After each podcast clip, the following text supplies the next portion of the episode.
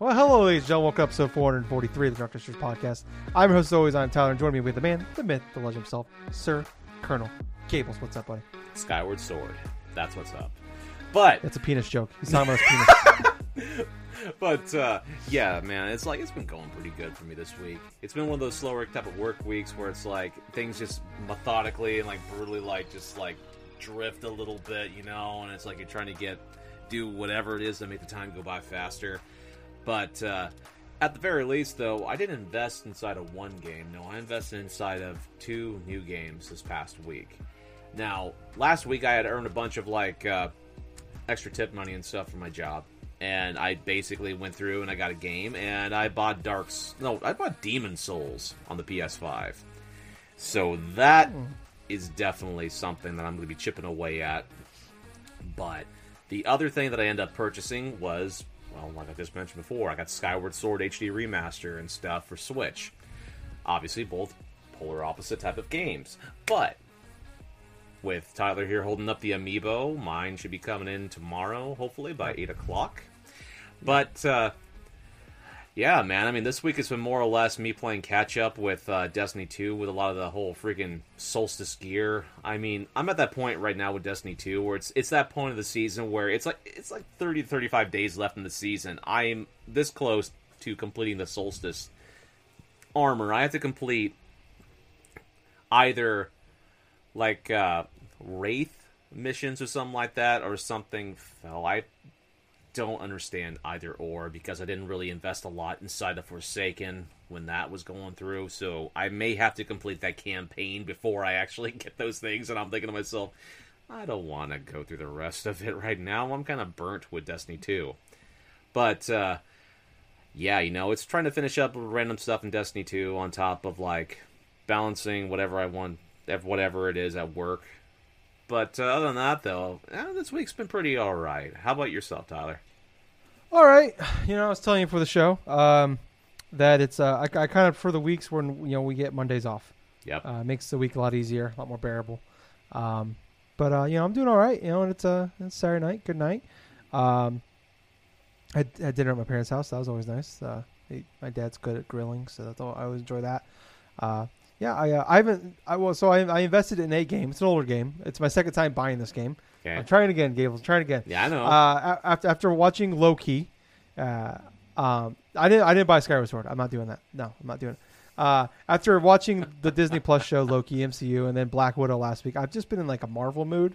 Uh, And GameFly had like a GameFly sale, so they had Marvel's Avenger for ten dollars.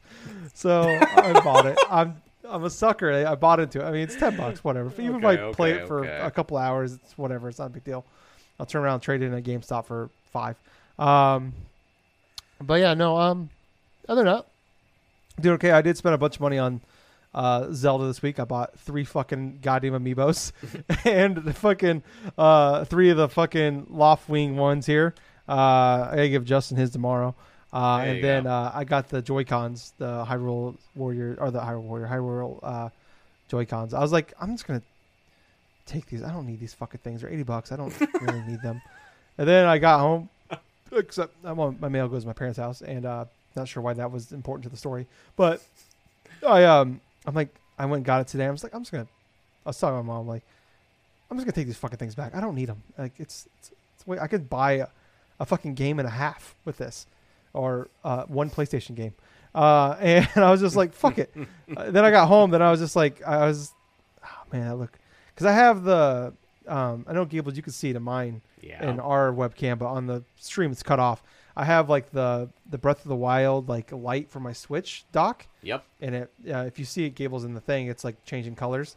Oh, uh, I know it's not really helpful for audio or visual listeners for this uh, reference, but it's like fifteen bucks on Amazon if you guys want it. But I'm like that's gonna look really cool with my fucking Zelda light that I have for my dock with my Joy Cons. And I was like, ah, fuck. So I took them out of the box. Now they're on there, so I got those now. So um, I spent more on uh, Skyward Sword.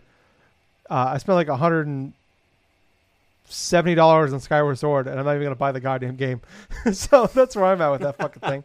Uh, Jesus Christ, I, I see that I, I bitch about Nintendo's prices than I do this. So that's where I'm at with the, in, in the world.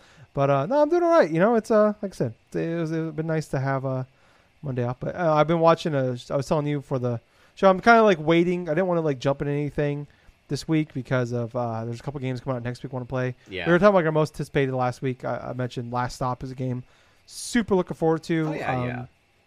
It it possibly rumored, leaked, whatever that's coming to Game Pass, which I hope so. I mean, Mm. otherwise I'm gonna. It's twenty five bucks either. I, I, regardless, I'm, I'm buying it. Uh, I'm playing it on Thursday when it comes out. Is it Thursday? Thursday, yes.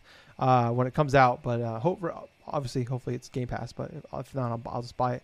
But I'm looking forward to that. And then Death's Door that's coming to Xbox and PC on I think um, Tuesday um, for that. So um, I didn't really want to jump into too much uh, with those coming out. And then in a couple weeks, we're it's gonna be a bit of an onslaught here for, for me in, in August. So I didn't want to. I was like going through Game Pass and nothing was really tickling tickling my fancy. And I was just like a couple things. Like I was starting to like I started up like Dishonored two, and I was like, I'm not gonna beat this fucking thing. These things. Like, I want to play. I've been wanting to play the game forever, and I was like, I've just. It's one of those things like I, it's never, I've never bought it, but it's like man, I, like I love Dishonored one, and it, ca- it just came out in 2017, like and that was just an onslaught of a fucking year.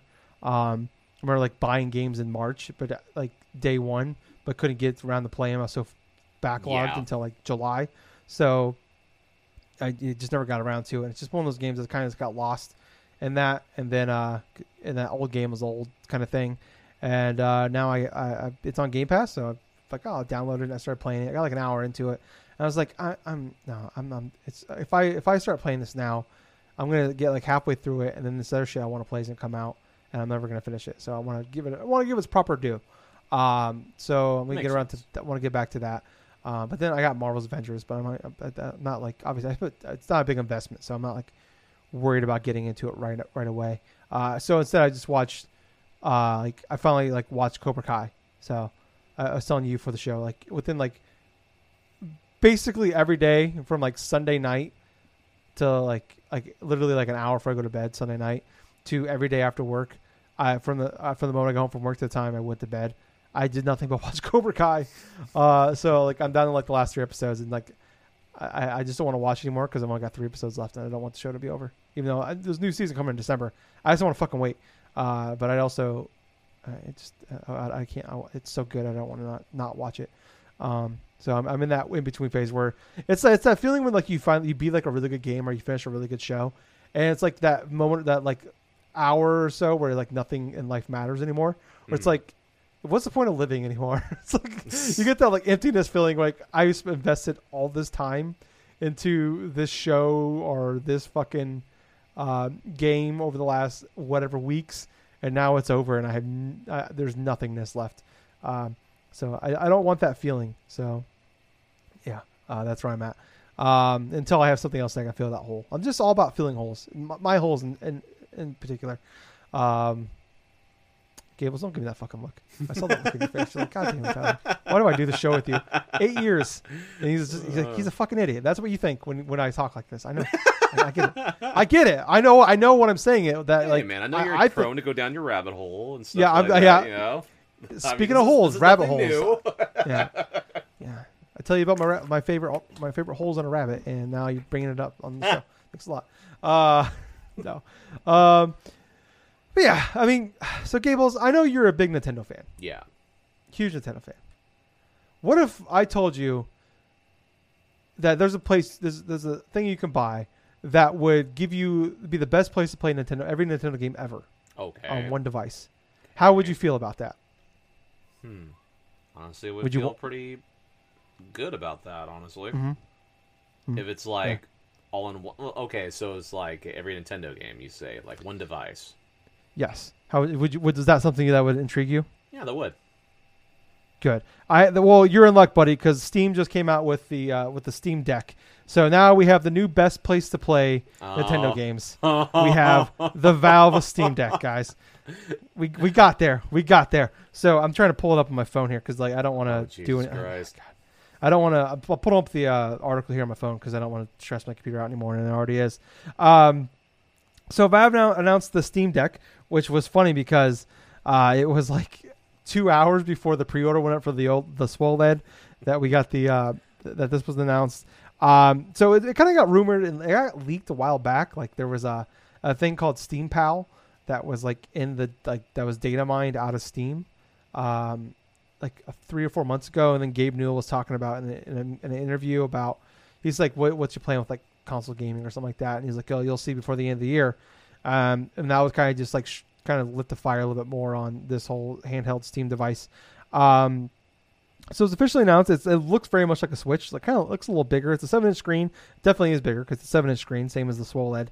Um, it's got like a little. It's got like two track pads on the bottom. Um, it's got like all the. It's basically just mocking the Xbox. Not mocking, but it's uh it looks just like kind of the the Xbox buttons, the X XYBA. Yeah, yeah. Um, two two analog sticks. It's got, but it, uh, it's funny. So it's got the X XYBA of a of an Xbox, but then it has the R1 and R2 and L1 and L2 of a PlayStation thing. So it's all over the place. It looks like a Switch, but it has PlayStation and Xbox buttons. Um, and then it has four buttons on the back. So um, you can, if you want to do a reach around on your your Steam Deck, you can. Uh, so it's, it's going to be begin shipping in December. Um, the, the the the reservations went up for it yesterday Wow. um, which is cool. Like they they they were uh, they kind of like set up. You only put five dollars down. You only you can only do it through Steam through, through the Steam, uh, and you had to have, you had to have an account that you have made a purchase on before June thirtieth. Kind of a way Oh, to get around get around bots stuff like that. and scalpers. Obviously, yes. yeah, scalpers shit like that. Obviously, it's a lot. It's a lot easier for Steam where it's a this is a digital storefront, and I mean because people were talking about this is the way PlayStation, Xbox, and Nintendo should be doing. But problem is, they they are physical console games, um, so you can't just if you could like we've seen uh, you know Xbox, PlayStation do like sell the consoles through their through the Microsoft Store or through PlayStation Store, but you're just going to piss off Target, Walmart, Best Buy, and they won't. They just then they won't sell your games. Steam doesn't have that problem. It's all digital, so they don't give a fuck about Walmart and Best Buy and shit like that. Um, so there's three different versions. Uh, one's gonna be 400, the other one's gonna be 530, and the other one's gonna be 650. Uh, each model does have some improvements, like the $400 one. Um, I mean, like the the insides of it, uh, don't I don't really feel. I'm not gonna act like I understand it. We are not PC gamers. Uh, The most but important part about it is like it's there's different types of sizes in these individual models. A lot of them being like solid Yeah. state drives. I mean, like uh, there's like a 200 something like solid state drive that's in one of the models. I Yep, forget. two hundred fifty six is for the so the so the the the four hundred dollar one is just uh, it's a sixty four gigabyte, not solid state. Yep. Uh, but it's got internal sixty four gigabytes internal storage. The uh the the other the top two ones do have solid state drive, which is obviously better for um be better for like downloading things fast more quickly. Yes. Uh, and, and uninstalling and installing things. Uh, the five hundred thirty dollar one has a two hundred fifty six gigabyte uh, internal storage, and the six fifty has five hundred twelve. Um, they do support micro SD cards, which is just like the Nintendo Switch does. Uh, which those aren't those are fairly cheap uh, for the most part. Like you can get like, I mean, obviously it's gonna be different because these things are gonna play like fucking Star Wars Fallen Or- Order, where I think the the biggest fucking game you're gonna have on a Switch, um, is I, I know like the, like some of the like third party stuff will be like 20 gigs, but then they have like uh you know 20 30 gigs, but like, right. Right. you know where like you know some of the some of the games they talk about won't work on this thing like uh, Apex Legends, Overwatch, stuff like that. It's more of an issue where like the anti-cheating device uh, that they use in those. Like there's some other ones they announced too. Uh, it's mostly like online shooters that aren't going to work right away. They're going to they're working on getting a workaround for that. It's just more so because like the what the games use for anti-cheating that they have to like get Yeah. this set up. So eventually they will have that. Um, the seven inch screen, like I said, um, it'll be it'll do 720p. Um, it has two gyros as oh, it does have gyroscope motion, which I didn't realize. Um, the two solar triggers, blah blah blah, built-in microphone. Uh, it does have Bluetooth, so you, if you want to do like AirPods, you can do that, or if you want to, you can use any Bluetooth, any controller will work for this thing. Um, there, there's eventually going to be a dock for it that they're working on making. It's not it's not going to be ready until next year, uh, so that way you can plug it into like a PC or you can plug it into your TV. But there are docks you can buy. Like I was reading on like uh, you can buy like a, a good quality dock that like it's basically like a USB C kind of plug-in that will plug into your TV or to your computer, and they're like thirty bucks. Right. Um, so so it's not like it's not a bit. It's not like the Nintendo docks are like I think eighty or ninety dollars. Um, I think there's oh the battery life they said two to eight hours depending on what you're playing and what settings they are. They are. Uh, they were saying that they were like and the IGN had like the the first report on this. They were saying that uh, they played Star Wars Fallen Order on the high settings. So obviously not max settings, but high settings. Right, right. Um, not doing 4K. I don't. I doubt they're doing 60 frames per second. Um, but they did say that they played Portal 2 for about four hours on about on a, on a single battery life. Um, or no, I'm sorry. You can play Portal 2 for four hours on this thing. If you limit to 30 frames per second, you can get five to six hours. So I mean, this is not going to be much like the Switch. You're not if you're if this is something you're really interested in, you are not looking for like the super high powered thing. This is more so about playing more things on the go, and just I mean, honestly, I think this is like really cool for the aspect of like if you want to play, if you want to be in the Steam world, there's a lot of there's a lot of games, not Steam world as in like SteamWorld Dig, but like in the world of Steam. Um, this is like a good place to go for like people that want to get into that world because there's a lot of games that just never come to consoles are uh, a lot the, the the popular thing people bring up is like Hades came out in early access over Yeah. a year ago and came out on uh, came out 1.0 came out months before it came to the Switch, which was the first console it's been on. It's still currently the only console it's on. So it's like there's a lot of games that never come to the consoles or um, come and they're just they don't run as well or blah blah blah. Um, so and not most of these con- consoles don't really do early access, so a lot more options for that. But I mean, it's a good cheap way to get in without buying like a two thousand dollar PC or you don't have to spend all this money or worry about like, right. up uh, down like updating your drivers and shit like that. It's just you know like it's it's all the joys of a console console thing, but for for Steam. And also it's open, so you can download Epic Game Store. Uh, you can download like uh, Blizzard or uh, was it Blizz.net or whatever. Um, so yeah, I mean this is a totally open device where you can do anything basically with what you what you want. What was your thoughts when you heard about this thing? To be perfectly honest with you, I was kind of interested in seeing what they would go, what route they would go with this whole like Steam Dock thing. I took one look at it. I looked at the control scheme. I'm like, what? What the hell's this? Looks pretty weird. You know, the control sticks are like yeah, at the top it's it's of the very device. far apart. Yeah, It's it's like the top of the device, and it's like you have the buttons that are like pretty close together in regards to the control sticks and everything else. At better D-pad than the Switch though. well, yeah, that's very true. I mean, I've heard like random things in regards to the battery life and stuff. I know if you want to get like a game like at about reasonable settings or something like that, I mean, the max you could probably get is like maybe two hours for some settings for some of these games. So Yeah. it's immediately as I'm um, as I'm reading that, you know, learning about that, and on top of that, seeing the seeing this hefty like device in of itself, I'm immediately reminded about the the Game Gear. You know, in regards to like uh, how large that thing was. I mean, granted, yeah, you know, it's a different type of philosophy and stuff. I mean, Sega had that handheld back then and stuff with its own set core of games. It's nothing like what Steam Dock is doing right here, where they have already established these games from different publishers and stuff, going through like their Steam service and stuff. And this is pretty much all digital in that regards, with certain upgradable things you can do, like say storage and this and that. But uh, I thought it was fairly interesting. I'm not sure like how how like popular this thing will be maybe like from a year from now. I mean, I do like the idea that Valve is delving into this whole like portable space, you know, cuz it's fascinating to have like a PC like device, a PC centric device really that's pretty much like a handheld, right? It's like that's the whole concept of it. It's having like a portable it's pretty much have like a portable PC on the go, right? So that way it's like you don't have to log like uh, log around your laptop or whatever the hell you want to do in order to play things like on the go or wherever. But I think it's a good idea. I think it's definitely an interesting concept, and I really want this type of thing to succeed since I do want to have that that type of future and stuff. Where if I have games on Steam, if I want to play them, say like on a handheld or this or that, like without hardly any issues in terms of streaming or in terms of like just downloading the game and just doing it on the go. I mean, I want that to happen, you know, but I feel like this is a good solid step forward for Valve for doing that. But as far as like how successful it's going to be with this, I mean, I honestly feel like that there will be some success to it, and I definitely see like future remodels happening with this device because even when Valve like a couple years back released like uh, a certain like type of Steam machine in that regards their own specific types of like PCs I think it was at that point where it's that they had their own different types of models and this and that you know there really wasn't a concrete SKU of what they were going through. I mean they had some bit of success but it really didn't live up to what to the standard that they were anticipating, especially with terms of sales. I thought, but yeah. with this one, yeah, this does make sense. You're going after the market and stuff that is interested in like uh, playing their PC games, like pretty much on the go and not just like a one concrete place.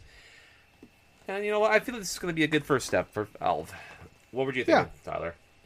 I you know I was kind of taken back because to be honest, this is not for us. We are this we are not in the market for this thing. We are No. console gamers. We are primarily um, PlayStation, Nintendo people. Obviously, we're big Game Pass people too as well. But um, you know, like PC gaming is not in our spectrum. Um, you know, we do we you know we dabble every now and again. Like we like we played Among Us last year. Yeah. We played a handful of games like uh, like that Dragon Cancer was a game I jumped in on Steam and played a while back. That was like my first excuse me game that I've ever played on like on like sat down with the intention to to play through and beat. Um, but like as far as like I've had a Steam account forever. I have games on it. I bought games on it. Like I remember like trying to play like Witcher one on it. I put like three hours into it, but on an old like cheap laptop that I had that it, I thought the thing was gonna blow up while I was doing it.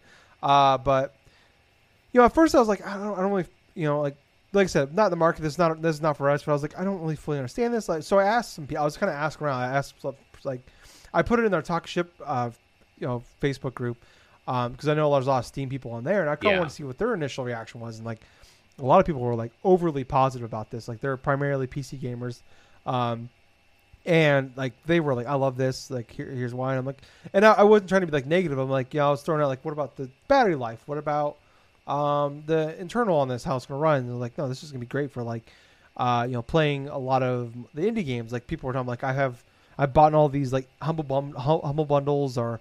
I, you, there's the people always talk about the Steam sale. They buy all these games for dirt cheap, but they never play them. Yep. Um, you know, stuff like that. So it's like, oh, I can finally play these games, or you know, like some, you know, like just I can sit on the couch and play this plays. I'm not like stuck on my computer or whatever. Um, yeah. So I, I, I think this thing is. I, I don't. This is not. This is not the Switch. This is not going to be the PlayStation. Like to that. Like there are way more uh, Xbox, PlayStation, and Nintendo. Those those words mean a lot more than Steam does to the general public. Uh, obviously, for us, you if you're listening to this or watching this, um, it, you know you know what Steam is. You know, like if you were watching this or not, you know what those are. But Yes. a good chunk of people don't really know what those things are. Um, you know, so I, I- I don't think I don't, I don't at least for right now. I don't think this. Yeah, this is not going to be the big. This is not going to be like selling 10 million units. This, we, this won't be like taking over anything anytime soon. But I mean, you can especially look at the way. I mean, I think Steam knows, Steam knows that. You can look by the way they're marketing this right now. It's like with reservations and pre-orders, where it's active users on Steam that are that have to use like that are the ones that can reserve these. So that tells you right. All, a, it's awesome because it's it's it's not taking care of, uh, for the most part. Obviously, you, you can't it's not 100 percent foolproof, but taking care of scalpers and bots. Right. Um, but also you're like you're rewarding your.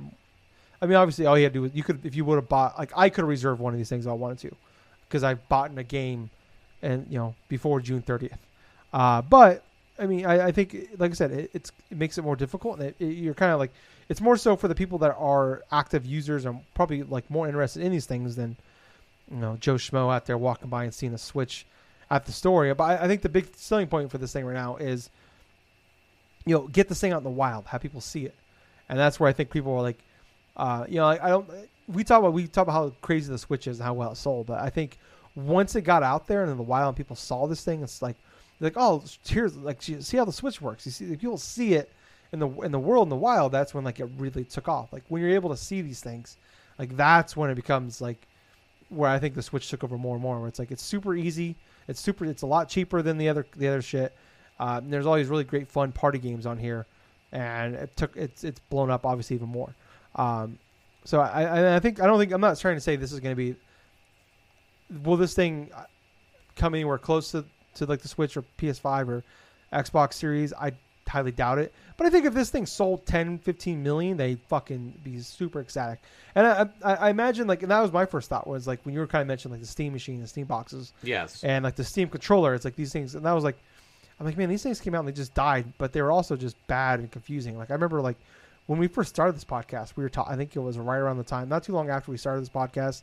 Like these things, the Steam machines, Steam boxes, what the fuck they were called, were coming out. And I was like, I don't like. I'm trying to figure out what the fuck this means. Like I am, I am a gamer, and I don't. I'm super confused by what the fuck this thing is. Like Yeah, I, I couldn't imagine, you know, like I said, Joe Schmo wanted to. Oh, okay, I could buy this and play, you know, all, all, any game I want from my, you know, uh, any I could buy any game I want on on Steam and plug it on my TV. But like I said, it super confusing. It makes sense. And like I was doing multiple Google searches, couldn't figure this fucking thing out. Couldn't imagine someone that's like semi interested in this thing. After one or two Google searches in 30 seconds, you're gonna give up. You can go back to watching porn, um, like like any like any good man would. Um, but um, yeah, I just I am I, I'm incredibly excited for this. Uh, I'm not like I said, I'm not buying this thing. This is not for me whatsoever.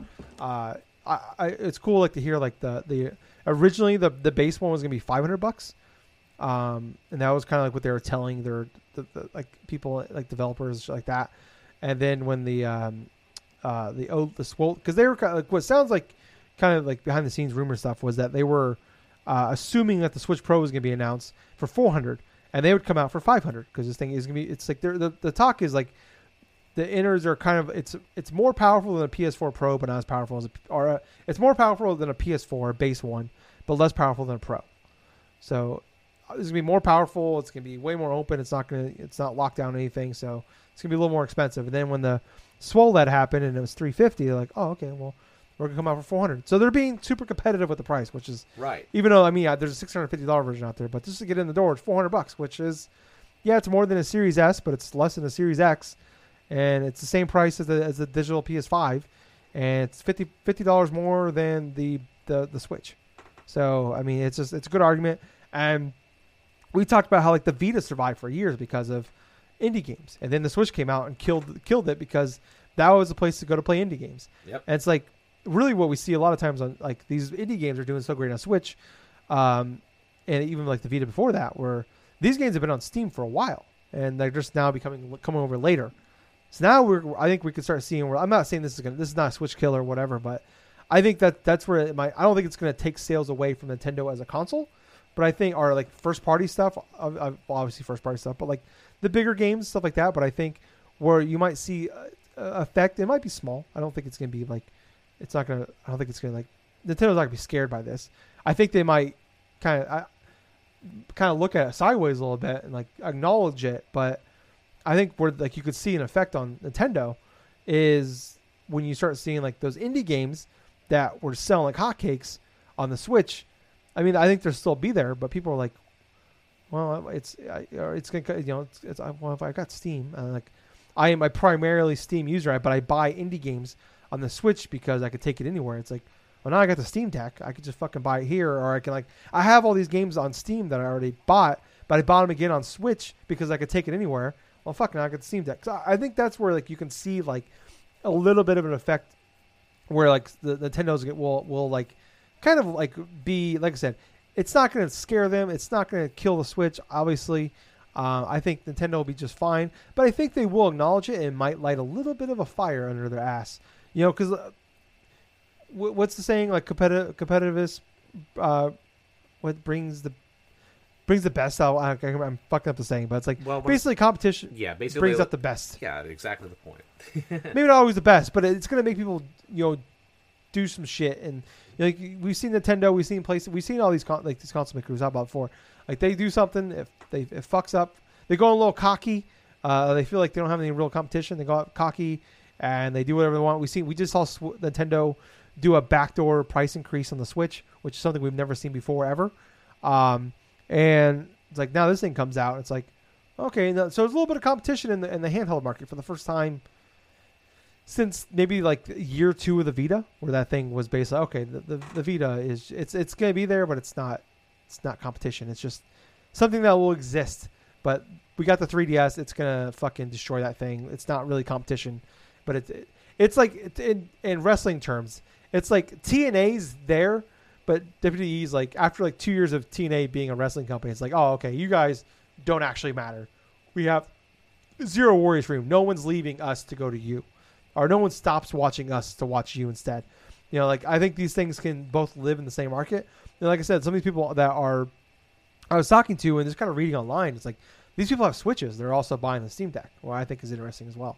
Um, so yeah, I, like I said, I'm super pumped for this for a lot of reasons. I think this is great for the gaming market. I think this is great for Um, Nintendo, where you know, like, like I said, like they are, they've always lived in their own world. They don't have like a lot of competition. But I feel like if Steam co- or Valve comes out with this and they really kind of put effort into this and push it, and this thing takes off and does well with the hardcore, that's only that's only gonna be better for them to get more maybe some more casual people and go on so on and so forth. And maybe that's one like I, I just want to see like Nintendo like and even the console makers, but mostly like I think for like this is kind of a it's not a strike at Nintendo, but I think you can look at it like that where it's like this is gonna affect them more than anybody. Yes. And I just want to, you know, like I don't want to see Nintendo taken down a notch. I don't want to see Nintendo go out of business. But you know, I want to see them face some real serious competition in the handheld market for the first time in the, any serious standpoint since the Game Gear. Like we haven't seen any real serious competition from them in 25 years. Uh, and I think that'd be awesome just kind of see like a serious player out there and have that handheld market. Um, and I mean, Nintendo's always going to outsell them because they got the first party games. But yeah, I, I think I'm, I'm just I'm pumped for this. I, I love this. Um, anything you want to say before we move on for that one? no, I pretty much said my piece on that one. Okay. Um, all right. Give me one, two seconds here. I am switching over my my phone here. It's a little slower than the rest of it. Um, okay, so we talked about May NPDs last week because it totally got um, buried during uh, E3. So we ended up we talked about it about a month late. So now we have the June NPDs, which this is uh, kind of interesting because like we are seeing like we talked about like we are now like solely in like that period where like we are comparing to 2020 where now we are like full lockdown you know like for the most part f- full lockdown uh, in pandemic mode um, and video games were doing insane like best gaming ever like sales ever by a wide margin. Like switches were selling out ps4s were selling out everything was selling out uh, animal crossing was selling like 16 fuck was there's more animal crossing copies sold than big macs um, so uh, we, we, it's kind of interesting now. There was actually a five percent increase year over year uh, compared to uh, June 2020. To be fair, though, a lot of that had to do with with uh, hardware. So Oh, that was okay. console sales. So we you know we have the new consoles out, but I mean, like I said, even like we were talking about, like all the consoles were selling out last year. So but it's still impressive. Um, I think uh, there was something else I wanted to talk about. Yeah, five percent year over year. Uh, I can't. I'll, I'll find it here as I'm reading through the article. yeah, so it was like four. It was four point nine billion dollars in sales overall in video games. Uh, I guess there was a huge jump in gaming wheels, uh, for like you know driving sticks stuff like that, uh, which I thought was kind of interesting. I don't know if that had to do with like maybe EA or E3 with like the Forza Horizon shit and like F1 came out I think last month, so maybe that has something to do with it. But they had a giant increase in that. Um, so oh yeah, so here's the thing: fifteen percent increase uh, uh, year over year. The first half of 2020, May uh, so January through June, um, compared to this year to last year, a fifteen percent increase overall. Uh, this year compared to last year, but I mean that was uh, you know it was like what into March before we went into pandemic mode Mhm. here in the United States. Um, moving over into the uh, top 20 here, uh, we have we do have some new ones here. So this is kind of an interesting one here. Sea of Thieves jumps into the top to the top 20 at the 20 spot. Hmm. Um, they did have the big uh, Pirates of the Caribbean Yeah. uh, uh, uh, um, expansion last month. Uh, Pokemon Sword and Shield 19, 18 Breath of the Wild 17, Tony Hawk's uh, Pro Skater 1 plus 2 that jumped from 51 to 17. But that was uh, we had the uh, the Switch version come out last month, I believe, if, that, if I'm not mistaken. Uh, Mass Effect Legendary Edition dropped from 2 to 16th uh, compared to last month. Uh, Mario 3D World uh, is at 15th. Uh, Assassin's Creed Valhalla at 14. Smash Bros. Ultimate 13. Uh, Modern Warfare at 12. Uh, Modern Warfare 2019, uh, by the way. Animal Crossing Horizon drops out of the top 10 for the first time ever. At, from they went from nine to 11, so I mean not a big drop. They went you know only two spots, but it's kind of interesting note. Um, Miles Morales, Spider Man, still holding on. Went from actually we jumped from 12 to nine, um, but still consistently in the top in that top spot or top area. Uh, Minecraft as usual, uh, number eight. Mario Kart 8, number seven. Uh, Resident Evil Village at number six. They were number one last month. Uh, one of the newcomers is Scarlet Nexus at number five. Uh, that came out. It was like, when the fuck did that come out? It Came out. I think I it was, it was like late. yeah. It was like June twentieth something. It was late. it was a late June that's- release. Yes. Yeah. So I mean that was like June 25th or something like that. So it was the same day as Mario Kart or Mario Golf. Yep. So yeah, that was like late in the month. That's impressive. Uh, MLB the Show. Uh, sticking at number four. They were number three the previous month. Uh, speaking of Mario Golf, it was uh, number three, uh, and then Black Ops Cold War number two, and the number one bestseller Ratchet and Clank Rift Apart. Some interesting notes about Rift Apart is it more than doubled. Uh, this is all based off uh, dollars earned, not sales, uh, individual sales of the game. Uh, more than doubled uh, the record for Ratchet and Clank series, which the previous one was Ratchet and Clank 2016. To be fair, uh, Rift Apart was a seventy dollar game, whereas uh, Ratchet Clank 2016 was a forty dollar game. Um, but this shows even like you know this being a PS5 only game, still doing incredibly well. Uh, so that's awesome. But um, there's another note. Yeah, like so I said, yeah, Rift Apart number seven. You know, doubled the price. They're double what they earned for the uh, 2016 version. Uh, Mario Golf Super Rush uh, is the best-selling uh, Mario Golf ever. Hmm. Um, our best launch ever That's for long. a Yeah. based off, yeah, be, uh, beating the old one, which was Toadstool Toadstool Tour from Nintendo GameCube, which actually came out in July 20, uh, or I'm sorry, July 2003. It's been a while since I've had to say uh, 2000 something. Um, yeah, so pretty much all the interesting notes that came out of that. But yeah, I mean, pretty pretty incre- impressive uh, month. We like I said, we saw some newcomers in Ratchet Clank number one, Mario Golf number three, Scarlet Nexus number five. So uh, three newcomers, and we got what one, two, three, four, five, six, seven um, Switch exclusives uh, in the top twenty, or in the top nineteen rather. Um, so yeah, I mean, we, we see a lot of the normal ones in there as usual, but uh, I mean, yeah, I think a pretty pretty interesting month overall, especially for June, where you know most years June's kind of a lame duck month, and we we've seen three big, pretty big games come out last month. What's your thoughts on it? I'm highly surprised Ratchet and Clank Rift Apart debuted at number one. To be perfectly honest with you, but uh, that's more or less because of the whole like aspect of oh okay, you know normally we were would be seeing like games like say like a Call of Duty possibly be like number one seller or MLB the Show you know those inside the months of like June leading up to like those type of summer days and stuff, you're gonna be seeing like the same old, same old type of games and stuff. And then like the release of Ratchet and Clank having to be number one. I mean, I knew it would be like within the top five because it's a popular Sony first party game, but it's like that just comes to show you, despite the price tag of being like uh, seventy dollars over or anything else of that sort and stuff, it was still enough to where it would not only sell well, but actually maintain that number one spot. But when it comes to like month overall and stuff like that, I'm gonna be interested in seeing like uh, how how long it stays in that top five in regards to the whole next this month's like NPDs for July.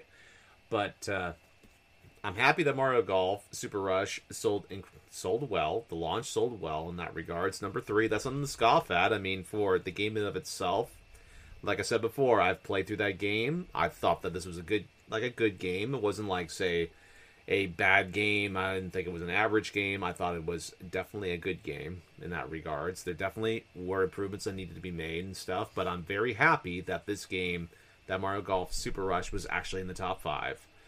But uh, let's see, Scarlet Nexus. I mean, that's that's a game like you were saying before. It was the, launched like nearly like the same day as like Mario Golf Super Rush. That's a surprising one to me. That yeah, made it was like up. June 25th or something like that. yes, that, surprised me, as well as uh, Sea of Thieves, especially with the whole Pirates of the Caribbean stuff. I mean, we knew that that game, you know, has been around for a long while, and sooner or later they would delve into something in regards to say pirate-related stuff. But that Pirates of the Caribbean thing is definitely huge on Microsoft's part to go through and add in to Sea of Thieves because new faces, new people are going to be delving into the game for the first time and stuff just because of Pirates of the Caribbean stuff. And so it's hmm. like, okay, have all this and stuff, and it cracks the top twenty. I mean, hell, that that. Yeah. that's a big change. Especially for a three, four year old game that's on Game Pass. Yes, exactly. Exactly the point. But yeah, the new games, the new blood that's inside there, plus the positioning of Sea of Thieves is pretty much the more or less the more interesting themes in regards to the whole June NPDs. Yeah, yeah. I, I like I said, there's like there's a lot of the, the the normal players on here. I'm trying to pull it back up on my phone. Here it is. But yeah, like I said, um, I I think though like I'm not super surprised to see Rift Apart number one. Um, honestly, I I, I thought Mario Golf would be one. I you know, but I, I'm but I'm not surprised if there was a if, if it wasn't gonna be number one, Rift Apart being that in that number one spot. Um, but people have been talking about like um, we keep seeing like you know Mario, Mario Kart sitting at number seven. It was le- number seven last month. Right. It's basically it's always that that that that range in in these kind of months where it's like it's usually in that like five to eight range every fucking month. It's not selling as well like a GTA Five, but it's always that GT five GTA Five range. Where GTA Five was always between like three and ten every fucking month, Yeah. and like it, Mario Kart's taking that that spot. Uh, but like kind of looking at like Miles Morales, like number number one, jumping from twelve to nine. Uh, what seven months in, not eight months in. Like I think, I mean I know it's cross cross generation, but you know like we're looking at like you know Mario Kart eight. You know that's like the evergreen title where you buy a Switch, you buy Mario Kart, you buy Smash, you buy 3D World, you buy the newest Mario, you buy Smash, you buy Mario Kart. Those are the three things you buy, and all three of those always in the you know there's always the most recent Mario game, and then there's always Smash and Mario Kart in there. And I, I think Miles Morales is that is is that evergreen title for PS5. yeah. Obviously not to the level of a Mario Kart. It's not probably it's it's nowhere it's not going to sell anywhere near 30 40 million copies. Might sell 15 to 20 by the time it's done, which still incredible.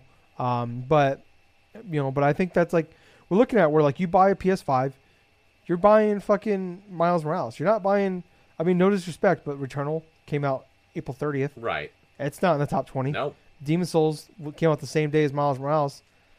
It's not in the top 20. No. I mean, th- those are not bad games. Those are obviously very, very good games. But you look at, like, I think Miles Morales, it's Spider Man. Yeah, Spider Man 2018 reviewed super well. And it's Miles Morales. You know, and also we had the um, the Miles Morales, oh, what's the, the animated movie? What's it called? Um, oh, into the Spider Verse. Into the Spider Verse. Fantastic movie. Yes. So now people know what Miles Morales is. So it's kind of like that. It's, it's, it's got it's got a lot of you know buzz around it. Um, you know, people love Spider Man. People love Into the Spider Verse, and you buy a PS5, and then people love Spider Man 2018. Bam, here you go. You got a recipe for a fantastic game that's going to sell consistently very very well. So um, yeah, I think yeah, I think that's not, not not too big of a surprise. Tony Hawk jumping from 51 to 17. I mean, it's this kind of same thing where we saw like Crash Crash 4 uh, jump from like 80 something to Yep. like the 15 spot a couple months ago when it finally came to Switch. Like, and that's kind of a big thing that like some of these pub- these publishers do, especially EA. Like they've been very good about this. They put a game they put a game out, put it on PC, Xbox, PlayStation. Six months later, put it on Switch. It fucking sells again. Like they know they are. We we've seen publishers do this where people know most likely people will just buy it again on Switch, and that's what happens. Um, you know, um, so whatever. Yeah. So uh, yeah, pretty good month. Uh, It's always exciting to see fresh blood in there. I mean, like we said, like 15 of these 20 spots are the normal shit. Um, but I mean, like I said, it's always kind of cool to see. You know, even like MLB the Show. Like I was stunned last month. It, it was three last month. I think it was like two the month before that. Um, being a Game Pass game on day one, still holding in the top three, four spot every for three straight months, is pretty cool. So uh, yeah, I mean, pretty pretty fun month. These are always my favorite things to talk about every month because I think it's just kind of interesting. You know, because we're it's easy to be in a bubble about the, the gaming world about like oh like this is you know whatever like we see this we that but it's it's kind of interesting because like this is really where the world's at for gaming. So, uh, Gables, before we you know get into some of the quick hitter stuff, I do want to ask you. We do have the uh, EA Play event on uh, the twenty second, I believe. Okay. Um, so I'm, I know we talk about every year with like E3 or even uh, like uh, last year when they did the EA Play event when there was no E3. Uh, that they're they're fairly boring. I mean, there might be one cool thing that gets shown off, but you're gonna see a lot of dev diaries, and you're you, we basically already know the format every year of EA Play, uh, where we see a lot of like I said, dev diaries. There's gonna be FIFA. There's gonna be Madden. Uh, they're gonna focus on the big first-person shooter game they got every year coming out. They're pretty boring and formulaic. We get why they do it because those are the things that make the most money for them. It also gets the the stock the the stockholders or shareholders uh, hard. Um, but this one I, I I'm having a different little different vibes about. Uh, like they did say already, there's gonna be no Bioware announced, no Bioware news, so we're not gonna hear about Mass Effect Okay. or Dragon Age, which which is fine because we we those games like Mass Effect was shown up at Game Awards. That we know that game is ways away because they're focused on Dragon Age right now. Yeah. Uh, Dragon Age 4, we've got nothing but dev diaries and two teaser trailers for, in the last three years. Yeah. Um, So it's still in limbo. yeah. Um, and then they said no Star Wars news. They said they will have some Star Wars news next year though Oh. for us. Okay. Uh, but so they're setting they're setting what what the, what they're kind of seeing. But something I meant to talk about a couple weeks ago, but I, I just forgot to talk about was they've been doing like these like mini events lately, where they did like a EA first person or first person shooter, um, a little like thing where it's like kind of a deep dive dev diary stuff, kind of the shit you would normally see, but like way more in depth. And they were talking about like kind of dove more into like Battlefield 2042. Uh, earlier that was a couple weeks ago, and then last week we had a uh, EA Originals thing. There's not really news coming out, but if it's like if this is like if you are really interested in hearing more about like the inside of that kind of information, like um, like they talk like a, a decent amount. It seems like for, I didn't watch it, but uh, they had like it takes they were talking about it takes two and Right. some of the EA originals that come out of it. Uh, then like, you know, like I said, the first person shooter one talked more about 2042 and kind of the history of their of the first person person shooter games. And then sometime I think this week they're supposed to be doing like a one for like the sports games. So like FIFA, they're gonna do in depth on FIFA and Madden. So like I've been super focused on like some of the shit talking about Madden because some of the stuff they're doing like for the first time in a long time for for people like me that play franchise mode, but off like single player franchise mode, they're they're actually like doing stuff with it for the first time in like six years.